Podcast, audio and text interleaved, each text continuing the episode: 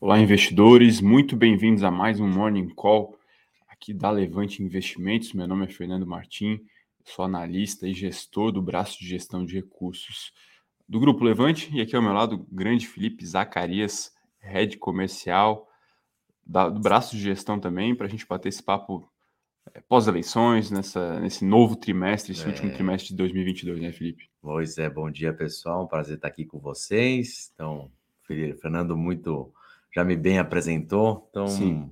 vamos aí fazer nosso bom e velho morning call. Morning Call, é, Pós-eleições, pós-eleições. tensões políticas e o mercado reagiu ontem Sim. positivamente, então nosso querido Fernando vai falar aí com vocês sobre a gestão e eu fico aqui no meu papel de bom ouvinte e comentarista junto Sim, do com Fernando, certeza. com um viés aí para falar de carteira administrada, Sim. planejamento financeiro, que é o que a gente oferece aí para nossos clientes. Então vamos lá. É, acho que, enfim, tá, tá, tá bem nítido o que aconteceu ontem, né? A bolsa subiu 5,5%, a gente teve mais um decoupling, né? Enfim, temos um bonito descolamento frente às bolsas internacionais. Lembrando que ontem lá fora também foi um dia de risk on, ou seja, ontem a dissipação de risco associado à recessão, à alta de juros, na inflação, enfim, foi é, menos percebida pelos mercados. Se a gente for ver o desempenho dos índices americanos, eles subiram na média 2,5%. É, então o Brasil ele foi, ele potencializou o ganho global, vamos assim dizer, na média. Os nossos primos, ri- primos ricos subiram, portanto, esse 2,5, aqui a gente subiu 5,5, né? É, e claro, acho que está todo mundo já ciente do que do- do- dos porquês desse movimento, né? enfim. E só lembrando, né, pessoal, quando a gente tem um movimento de alta muito exacerbado, é, é porque muito provavelmente aquilo que aconteceu foi uma surpresa. O mercado ele é uma máquina de antecipar eventos e processos. é, e o resultado de domingo ele foi surpreendente, não tanto na corrida eleitoral, na corrida presidencial, desculpa, eu acho que ali sim também, mas mais pelos outros postos é, de Congresso, de Senado e, por que não, de governadores também. É, como há uma, uma, uma, uma- vai haver uma onipresença de, de, de partidos e, enfim, de deputados e senadores de um cunho mais conservador, supostamente à direita, é, entende-se que realmente o futuro presidente vai ter dificuldade em aprovar medidas, é, entre aspas, aqui anti-mercado, tá? É, Eu, particularmente, não vejo tanto essa discrepância entre social e mercado, eu acho que ela não faz sentido nenhum, até porque, na, em boa medida, é, a, a- a estabilidade econômica ela é, per si, uma política social também. É, Dito isso, é, o que se fala agora, né, em, em- em- em última instância, é que é, o atual favorito ele vai ter que convergir para o centro, né, vai ter que conversar, vai ter que colocar as cartas à mesa, apresentar um plano um pouco mais, com um pouco mais de detalhe, é, e isso, claro, que reduz, dissipa-se ainda mais o risco de uma ruptura na condução da política econômica pós 2016, tá? Lembrando, pós-Plano Real, que eu acho que é o grande marco da economia brasileira nos últimos 30, 40 anos, tivemos ali um período de estabilização da moeda que durou de 95, 96 até 2002, até a casa ficar arrumada, tivemos algumas crises internacionais, a crise do México, da Rússia, etc. Sofremos nesse período, mas conseguimos, eh, através, a du- a duras penas, é bem verdade, eh, trazer estabilidade. Depois tivemos um, um, um governo razoável, barra bom com, com Lula, né, que foi a famosa carta aos brasileiros, 2003 a 2008. Depois tivemos uma série de políticas anticíclicas que talvez tenham extrapolado ali eh, algumas medidas de razoabilidade. Foi imposta uma nova, uma nova, ó, entre aspas, ordem econômica, que é a nova matriz econômica, os programas de aceleração de crescimento, e eles se mostraram eh, sem sucesso. E aí, depois, com a ruptura desse, desse- dessa nova matriz econômica, a gente tem uma, uma nova guinada na, na condução da política econômica pós-2016. O receio do mercado é que ela fosse agora eh, esvaziada, tá? E agora, com esse núcleo mais duro eh, no legislativo, eh, enfim, eh, a chance disso se dissipou ainda mais, né? A gente até falou, né, algumas semanas atrás, que a sinalização do Meirelles ela já era uma dissipação desse risco, né, já mostrava algum grau de moderação, agora esse risco se dissipou ainda mais. Portanto, o Ibovespa aí, um desempenho bem positivo ontem, eh, por conta de todo esse cenário, né? É, Um comentário aí, Felipe, que você acha dessa situação. É, até o título do nosso Morning Call, só para fechar o raciocínio, é o, o kit Brasil em, em êxtase ontem, né? Ou seja, além da bolsa ter subido, ter se descolado dos seus pares globais, a gente teve uma apreciação do câmbio contra dólar, ou seja, se a gente foi 4, 4,5%, enfim, ou seja, se a gente pegar o desempenho do Ibovespa em dólar alta de quase 10%, e a própria renda fixa, né, enfim, os títulos do tipo pré, por exemplo, títulos do tipo da inflação, também se apreciaram, dado que o mercado reviu para baixo. É, se a gente acompanhar a curva de juros ontem, ela realmente fechou, né, ou seja, ela baixou, e o que isso quer dizer? O mercado esperando menos altas de juros à frente, ou seja, esperando uma, uma, condução da política econômica, é, é, digamos assim, mais dura com a inflação, um fiscal um, um pouco mais duro e, consequentemente, menos Selic necessária para conter esse processo generalizado e contínuo de aumento de preços. É, Eu acho que a, as eleições também, frente a tanta tensão né, do que é falado, mostrou assim como é é importante para o mercado você pelo menos saber o que, que vai acontecer, né? Então, o mercado também vive muito da ansiedade, e essa ansiedade Sim. faz com que também grandes projetos, investimentos é, sejam segurados até você ter um, uma apresentação de uma configuração. Acho que isso também explica essa Sim. alta, né? Porque muita gente estava segurando para ver o que, que vai acontecer, né? Nesse país, né? Uhum. É tem diversas é, expectativas, né, que foram Sim. desenhadas, né, até de golpe, forças armadas, então tudo isso é o investidor tá, o é. pessoa física, né, que também impulsiona muitas vezes a própria bolsa, uhum. fica realmente esperando uma configuração. E como a gente já teve parte já bem desenhada do que vai ser aí nos próximos quatro anos no uhum. Congresso, né? Então, isso já dá uma aliviada, e muitos já governadores, já eleitos no primeiro turno. Então, isso já ajuda a baixar Sim. um pouco a ansiedade. A gente vai ver aí o que vai ser é. do presidente acho e que... outros estados, mas acho que já ajuda foi, também a baixar essa ansiedade. Né? com certeza. Acho que você é. usou a palavra certa, expectativas, ela cumpre um papel muito importante na economia. O mercado financeiro, enfim, devido à sua liquidez, naturalmente busca antecipar isso, mas a mudança de humor dele pode ser muito rápida, né? É, enfim, eu acho que. Tem um ponto, se você me permite, desculpa interromper, uhum. Fernando, que eu queria já lembrar. É hoje que vocês vão fazer até a Sim, live. Sim, né? é, é, Para não esquecer, é um bom, bom, bom desculpa, porque acho que vai ser muito rico. Fala, por Sim. favor, Fernando, isso aí. É, dada a complexidade desse assunto, né, enfim, lembrando que somos analistas, trabalhamos com gestão de recursos, enfim, a nossa leitura aqui é o impacto de todo esse sistema, esse arcabouço eleitoral nas diferentes classes de ativos e como que a gente se posiciona para tal. Porém, os pormenores, eu acho que é outra conveniente e muito enriquecedor a gente trazer um especialista nesse assunto. Portanto, hoje às 17h15, pós-pregão, vai ter um bate-papo com, com o Felipe Berenga, que é o analista político daqui da casa, do braço institucional do Levante Corp, para a gente desmiuçar um pouco mais esse assunto, ele, ele falar com um pouco mais de detalhe, né? Ele com certeza tem muito mais propriedade do que a gente para falar os pormenores, né? Excelente. O que aconteceu, o que não aconteceu, onde se ganhou, onde se perdeu o voto, enfim acho que vai ser uma leitura é, muito mais acurada do que a nossa aqui, muito mais detalhada, é, e vai ser importante para o pessoal entender, talvez, a, é, como essa conjuntura vai impactar ainda mais, né, de forma mais precisa, é, sua vida e, enfim, seus investimentos. Então, hoje é 5h15, 7h15. 5h15 hoje. Pós-pregão, temos esse bate-papo marcado. Tá? Legal, ótimo, maravilha. É...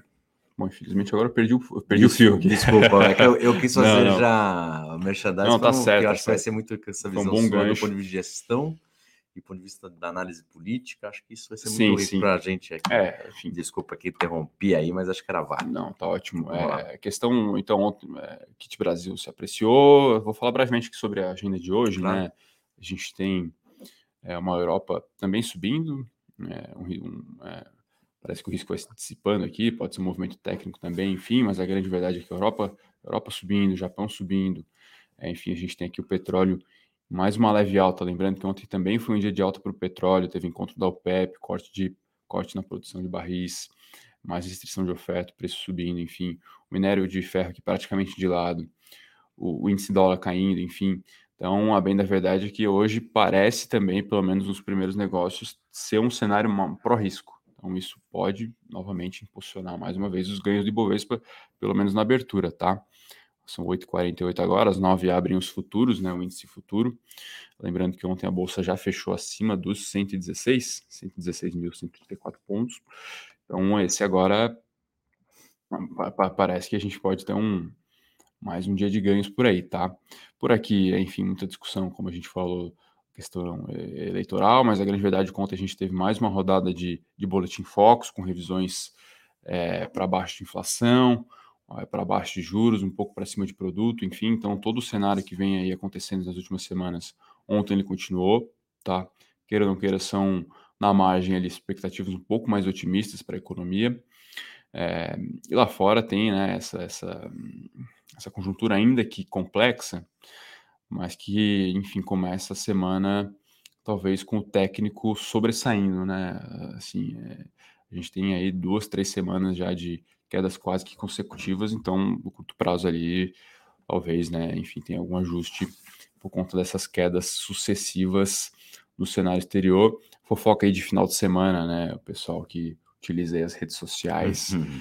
de finanças, né? A tal da Fintuit. Uhum. É, um, assim, a, começar a colocar no radar a questão da liquidação de bancos, né? É, o pessoal bastante preocupado com o Credit Suisse, já está negociando 0,2, 0,25 vezes o seu balanço patrimonial, seu valor patrimonial, desculpa.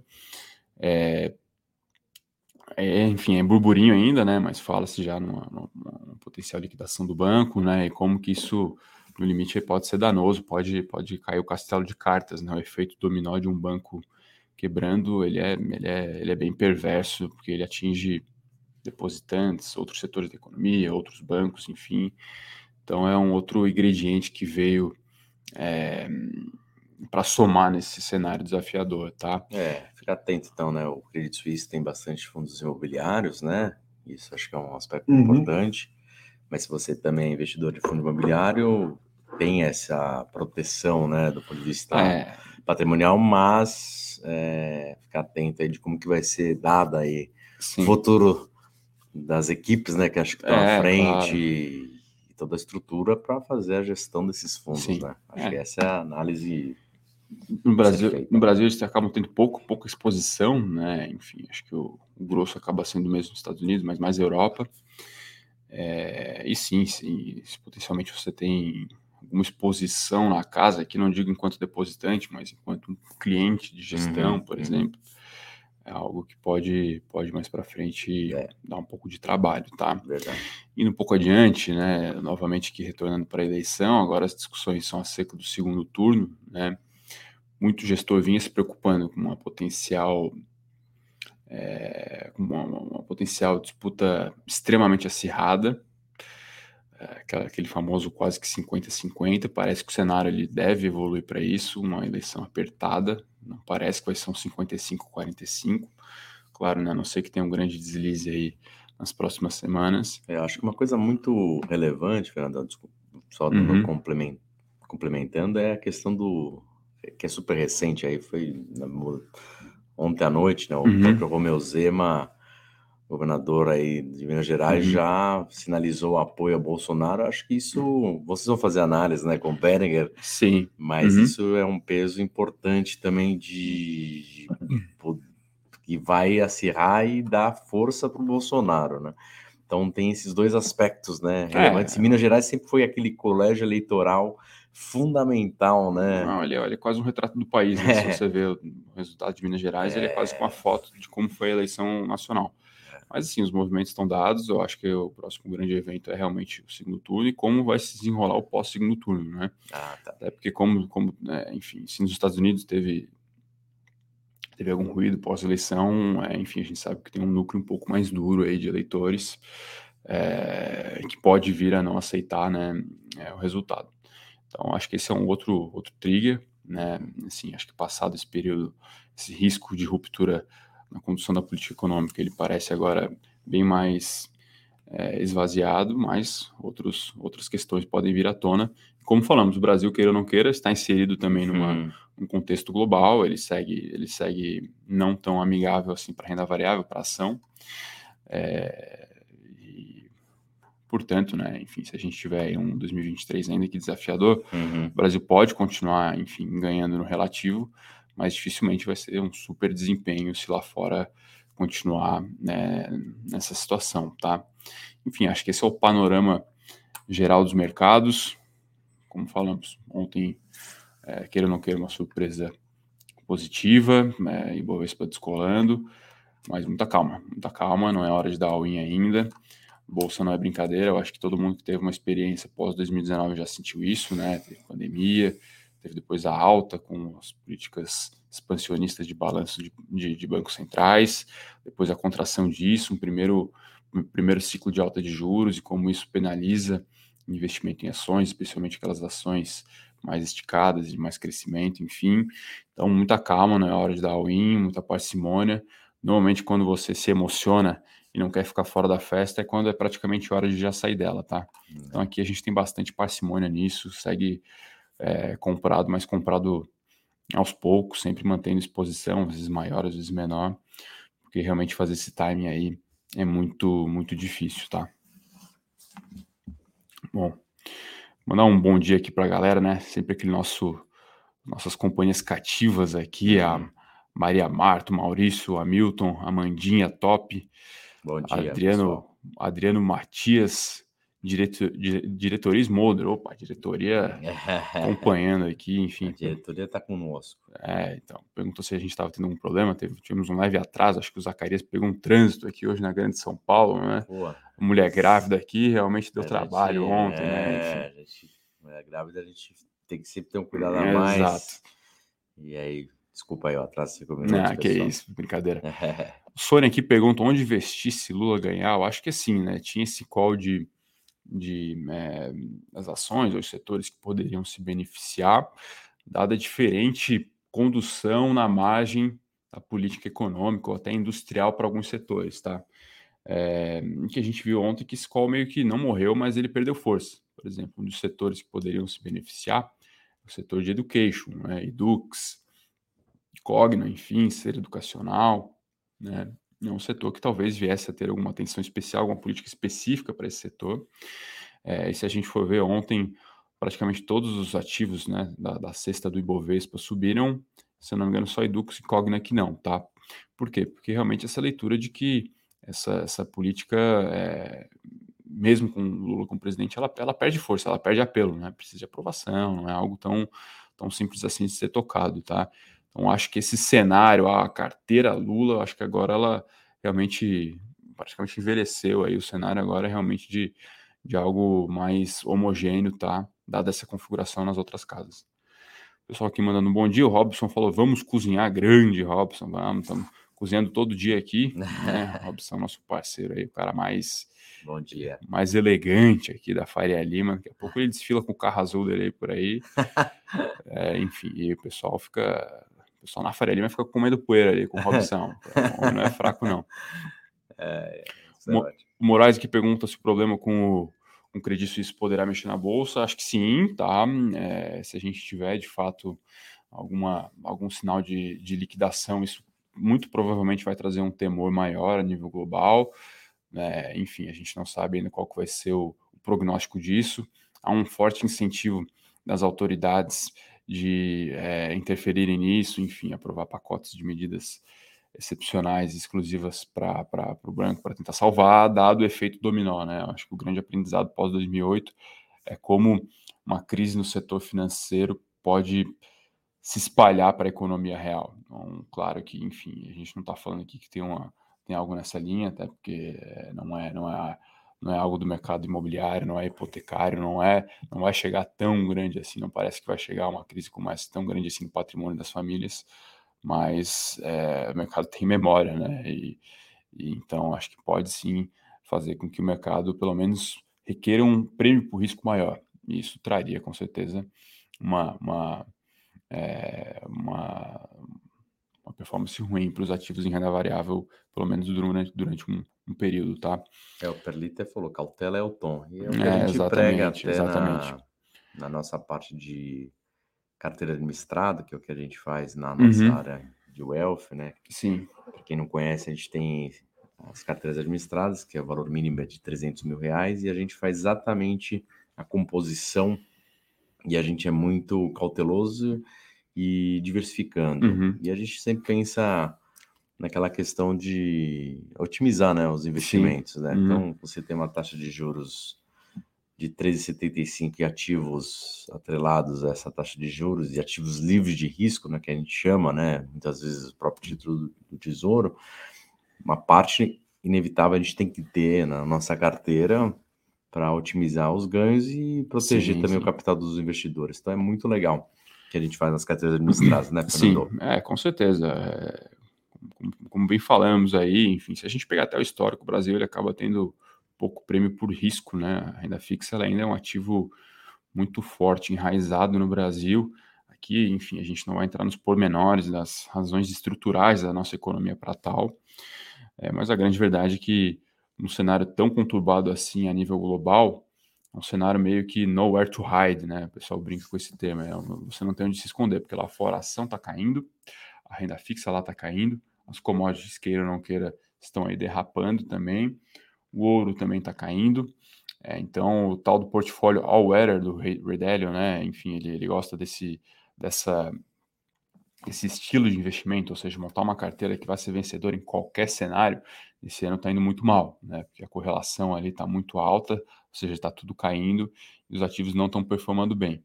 Na ponta oposta disso, o Brasil oferece aí um juros, pou- uns juros poupudos, 13,75 no pós-fixado, isso é muito acima da inflação, enfim, é um ativo com liquidez e a gente prefere estar mais alocado, ou seja, over, nesse tipo de aplicação. A gente sabe que é uma aplicação pouco sofisticada, de fácil acesso, mas, é, enfim, é, é dada a complexidade, ela, ela parece ser justificada. Então, né, a gente segue nisso, com passo de espera. Evidentemente, a gente tem um pouco de ação, mas ela é muito menor do que gostaríamos, dado o cenário, tá? Adriano tem uma pergunta interessante. A É. Eliana, né? Eu tô vendo Desculpa, aqui do Adriano. é. Adriano. Ah, se, se sobre, sobre investir lá fora. Olha, a gente normalmente tem uma aplicação lá fora, seja em dólar, seja em ações. No momento a gente está zerado em ação, não tanto por conta dessa quebradeira de banco, tá? É, potencial quebradeira de banco, na verdade, mas por conta de, de, de, de precificação de múltiplo de S&P 500, a gente já, já já achava que esse é um cenário é, muito potencialmente de queda, é, ao longo desse ano, mas a gente está bem de olho, tá? Assim, pequenos fechou aí 3,600, né? Aproximadamente, muito provavelmente abaixo dos 3,500, 3,400, a gente já começa a encarteirar, tá? No longo prazo, eu acho, eu vejo muita dificuldade no Brasil auto-performar, ou seja, ter uma performance acima do S&P 500. A composição do S&P 500 ela é muito mais, ela é muito mais vencedora, né? Enfim, é muito mais tem, tem- tem, tem, tem muito mais empresas, é, cases microeconômicos associados às mega tendências globais. Fala aqui de dise- digitalização da economia, é, enfim, é, o advertisement digital, é, carro elétrico, enfim. Então, é realmente o principal celeiro de, de, de inovação no mundo, né? Então, é, é incomparável a qualidade das empresas dos Estados Unidos com as nossas aqui. Evidentemente que no tático agora, dado essa, esse cenário mais conturbado de, de queira ou não queira uma inflação, juros subindo lá fora, o Brasil vai outperformando é, o- os Estados Unidos, mas uma janela aí de 15, 20 anos, que é o que talvez você naturalmente deveria pensar no investimento em ação, eu acho que o S&P 500 ele vai sair vencedor dessa história, tá? A Eliana aqui pergunta se a queda nos FIs ontem tem relação com o Credit Suisse. Não sei exatamente qual que foi o desempenho do IFIX ontem. Vou até buscar aqui, ver se eu consigo achar. Grande índice de fundos imobiliários. Enfim, é, não consegui IFIX. achar aqui o Aqui, tá desempenho enquanto dele. isso, Aqui, ó. Isso, Eu É, não sei se ele vai, ach- Será que vai É, ele já trazer a pega? variação, vamos ver. Vamos ver. É, ontem foi um dia aqui de leve queda. Lembrando, né, o o IFIX ele é um índice um pouco, ele é um pouco esquisito, vai, porque ele tem lá desde ativos de tijolo, de tijolo, né, enfim, imóveis propriamente ditos, que poderiam, em boa medida, se beneficiar com esse cenário de queda de juros. É, se a gente pegar aqui, por exemplo, o índice de shopping, vamos ver aqui, fundo imobiliário de shopping. Eles fecharam praticamente de lado ontem. É, enfim, é, a teoria diz que eles deveriam subir, né? A gente não sabe se, enfim, o pessoal migrou para as ações, enfim, acabou liquidando o fundo imobiliário que tem, é, desculpa, se acabou migrando para ação, né? Que tem, tem, tem beta maior. Deveria subir, tá, Eliana? Mas, naturalmente, o, os fundos imobiliários eles têm também uma volatilidade menor, uma exposição um pouco menor a essa, esse, esse ciclo, né? É, mas eu concordo que você deveria subir, tá? Pessoal aqui, Vale sobe mesmo com o feriado de uma semana na China e sem informação do preço de minério. É, o minério aqui, de acordo com os, com os nossos dados aqui, negociando é, praticamente, praticamente de lado, né? Então, é, assim, é, acho que assim, ontem foi um dia muito positivo para a Bolsa no geral, tá? Pegar Vale subiu era muito forte, 74 reais.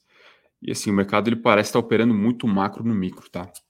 Então, Vale ainda é um call que ele se configura é, muito sensível à China. O pessoal tem saído de tese de China, mas como falamos, dada, dadas as quedas seguidas nas últimas duas, três semanas, talvez um repique técnico aí não seja, seja capaz de explicar esses movimentos, tá? A gente gosta de Vale, a gente reduziu a exposição na maioria das carteiras, em algumas até zeramos, a gente acha que é barato, mas o fato de ser barato não necessariamente é um trigger é, muito forte para curto prazo, tá? Uhum. Então, é, é, ficar atento a esse, esse ciclo China aí. É. China vai continuar crescendo, mas muito provavelmente metade da sua meta, né? Sua meta aí de médio e longo prazo de 5, 5,5%, muito provavelmente vai crescer um pouco mais da metade disso.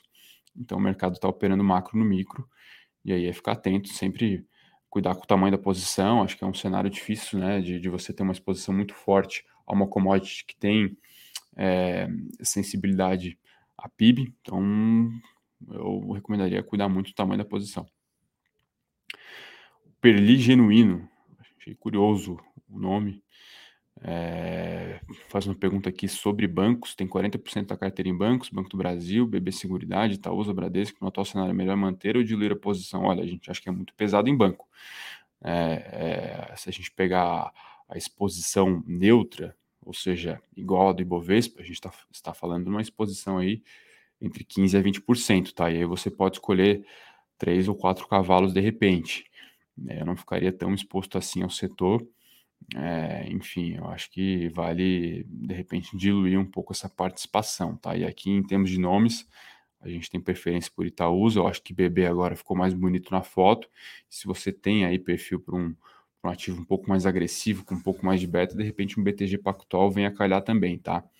Mas acho que é importante diluir um pouco sim, colocar de repente, caso, né, pelo que eu estou entendendo, você gosta aí de empresas mais de dividendos, com, é, é, complementar com elétricas, uma ISCTEP de repente, uma ENGE, uma CPFL, por que não ativos também de telecom, TIM, Vivo, e aí você acha que acaba compondo um basket também associado a empresas de pagadores de dividendos, mas um pouco mais diversificado, tá? Queira ou não queira, é só um, é só um setor, ele pode ser disruptado, né? e aí, enfim, ele na verdade vem sendo atacado pelas fintechs, uhum. É, isso no, no, futuro aí pode, porque não reduzir a atratividade do investimento, tá? Ah, mas as fintechs não dão lucro, as fintechs não são bons investimentos. Concordo, eu não colocaria um real nelas, muito provavelmente, mas a grande verdade é que elas minam as margens e, enfim, atrapalham né, esse, o desenvolvimento desses oligopólios, tá? É, o Adriano aqui pergunta, mas os desafios gerados pelo Credit Suisse, como ficou ontem com essa história do banco que vocês têm dado? Olha, fica tranquilo, tá? Assim, é muito na ponta ainda. É, fato da, da, do Credit Suisse ser enfim, gestor de alguns fundos imobiliários, isso não, no primeiro momento não traz nenhum tipo de, de, de penalidade na, na gestão. Enfim, é algo que, se for acontecer, muito provavelmente a equipe ela vai ser fundida a outra gestora o imóvel continua lá, os ativos, os CRIs, enfim, se for um fundo de papel, continuam lá, então, assim, é zero preocupação com isso nesse momento, tá? Eu acho que isso pode vir a acontecer caso venha uma liquidação, caso as autoridades monetárias, né, enfim, não ajudem lá fora, não socorram o banco, então pode ficar bem tranquilo que isso ainda, que muita água vai passar embaixo dessa ponte, tá? O Sonic pergunta se você acha que vale a pena ter Petrobras com esse cenário. É, acho que assim, da mesma forma que Banco do Brasil, acho que o cenário ficou um pouco mais límpido agora, tá? É, embora é, enfim, o favoritismo ainda esteja do lado do Lula, é, reduziu-se muito agora a chance dele conseguir intervir, promover uma ingerência nessas instituições, tá? É, então, acho que agora o cenário é bem mais límpido para a Petrobras, e aí talvez ela fique agora um pouco mais à mercê, de fato, do componente macroeconômico, que é de um cenário de pressão de, de oferta de, de óleo, que é, enfim, um dólar ainda é, alto, né, ainda ajudando ali a composição do seu preço, é, pagamento de dividendos, redução do endividamento, ou seja, o mercado, o mercado po pode ser que agora volte a olhar com um pouco mais de carinho. Né? Ontem as ações subiram 8%. Lembrando, era um cenário de risk on, era um cenário de petróleo para cima, mas realmente a interpretação é que esse risco político ele ficou um pouco mais é, acomodado. Agora, isso também não é garantia de que é, não vai ter interferência, né? Se o, se o Brent voltar para os 120 dólares, por exemplo, ou for além, for por 130, 140, 150 dólares, e o dólar tiver 5,56, eu acho que as discussões acerca da sua política de preços voltam à tona mesmo com o Bolsonaro, tá? Como isso já aconteceu no passado. Mas aí a 80, 90, enfim, até a 100, parece que a, a população meio que já se acostumou com isso, tá? Mas acho que é isso, né? 40 minutos de call. Essas são as principais notícias do dia, como eu falei, um cenário de Briscon ontem, Brasil decoupling ontem, ou desculpa, hoje aparentemente, pelo menos os primeiros negócios parece que teremos algo é, positivo, é, a continuidade desse movimento, pelo menos na abertura, tá? Vou pegar aqui, é, enfim, até pegar o, os futuros aqui. Acho que eu não vou conseguir pegar, vamos ver. Vou ver se o É, futuro. futuro subindo mais meio por cento, ou seja, avançando o território dos 117 mil pontos. Então, mais uma abertura que indica ser positiva, tá? É, eu acho que é isso. Esses são os principais destaques. Como, como o Felipe bem comentou, o Zacarias aqui, grande Zaca aqui ao meu lado. 5h15, 17h15. Hoje posso pregar um bate-papo mais que especial com o Felipe Berenga. E aí a gente vai des desmiuçar os números dessas eleições aí. É, acho que esse é o aquela tema da vez, né? Todo mundo, os investidores aqui querendo saber, né? Sim. análise do ponto de vista de gestão frente à análise política vai ser, acho que, extremamente rico.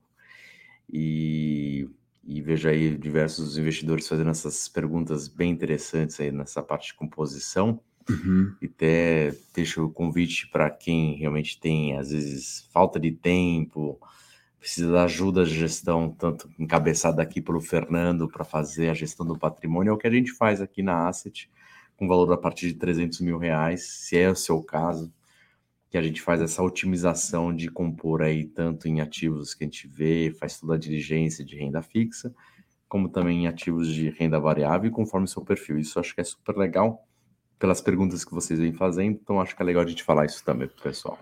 Boa, é isso. O Ney, o Ney tá perguntando aqui de opção, né? Enfim, de call, tem que falar de put. É, Eu não chego a falar especificadamente sobre nenhuma série aqui, né?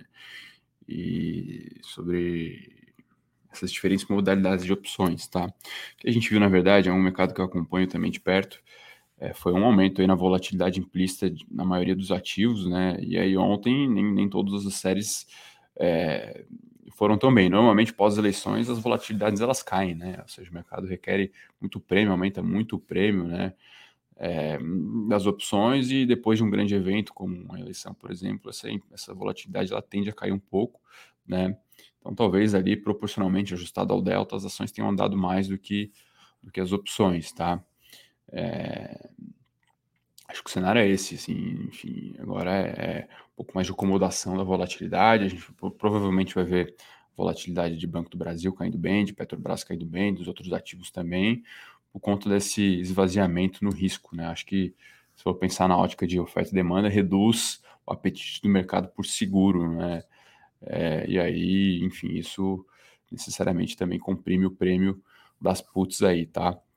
É, acho que é, essa é a minha leitura, pelo menos, nesse cenário pós-eleição aí. Enfim, vamos ver na próxima semana. Talvez o mercado também aposte um pouco mais daqui a alguns pregões. Uhum. Um cenário é, complexo de segundo turno, né? E aí, enfim, talvez a volatilidade volte a subir um pouquinho, o pessoal, o pessoal pô, vai, pô, pode apostar ali numa baguncinha, e aí o pessoal compra ali, de repente, uma, uma, uma calzinha de dólar, alguns fundos operam dessa forma, né? Alguns hedge funds operam dessa forma.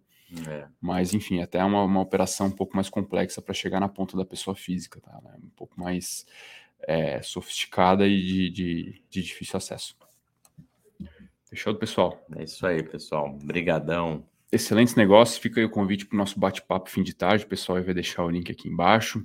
E semana que vem a gente está aí. Um abraço. Abraço.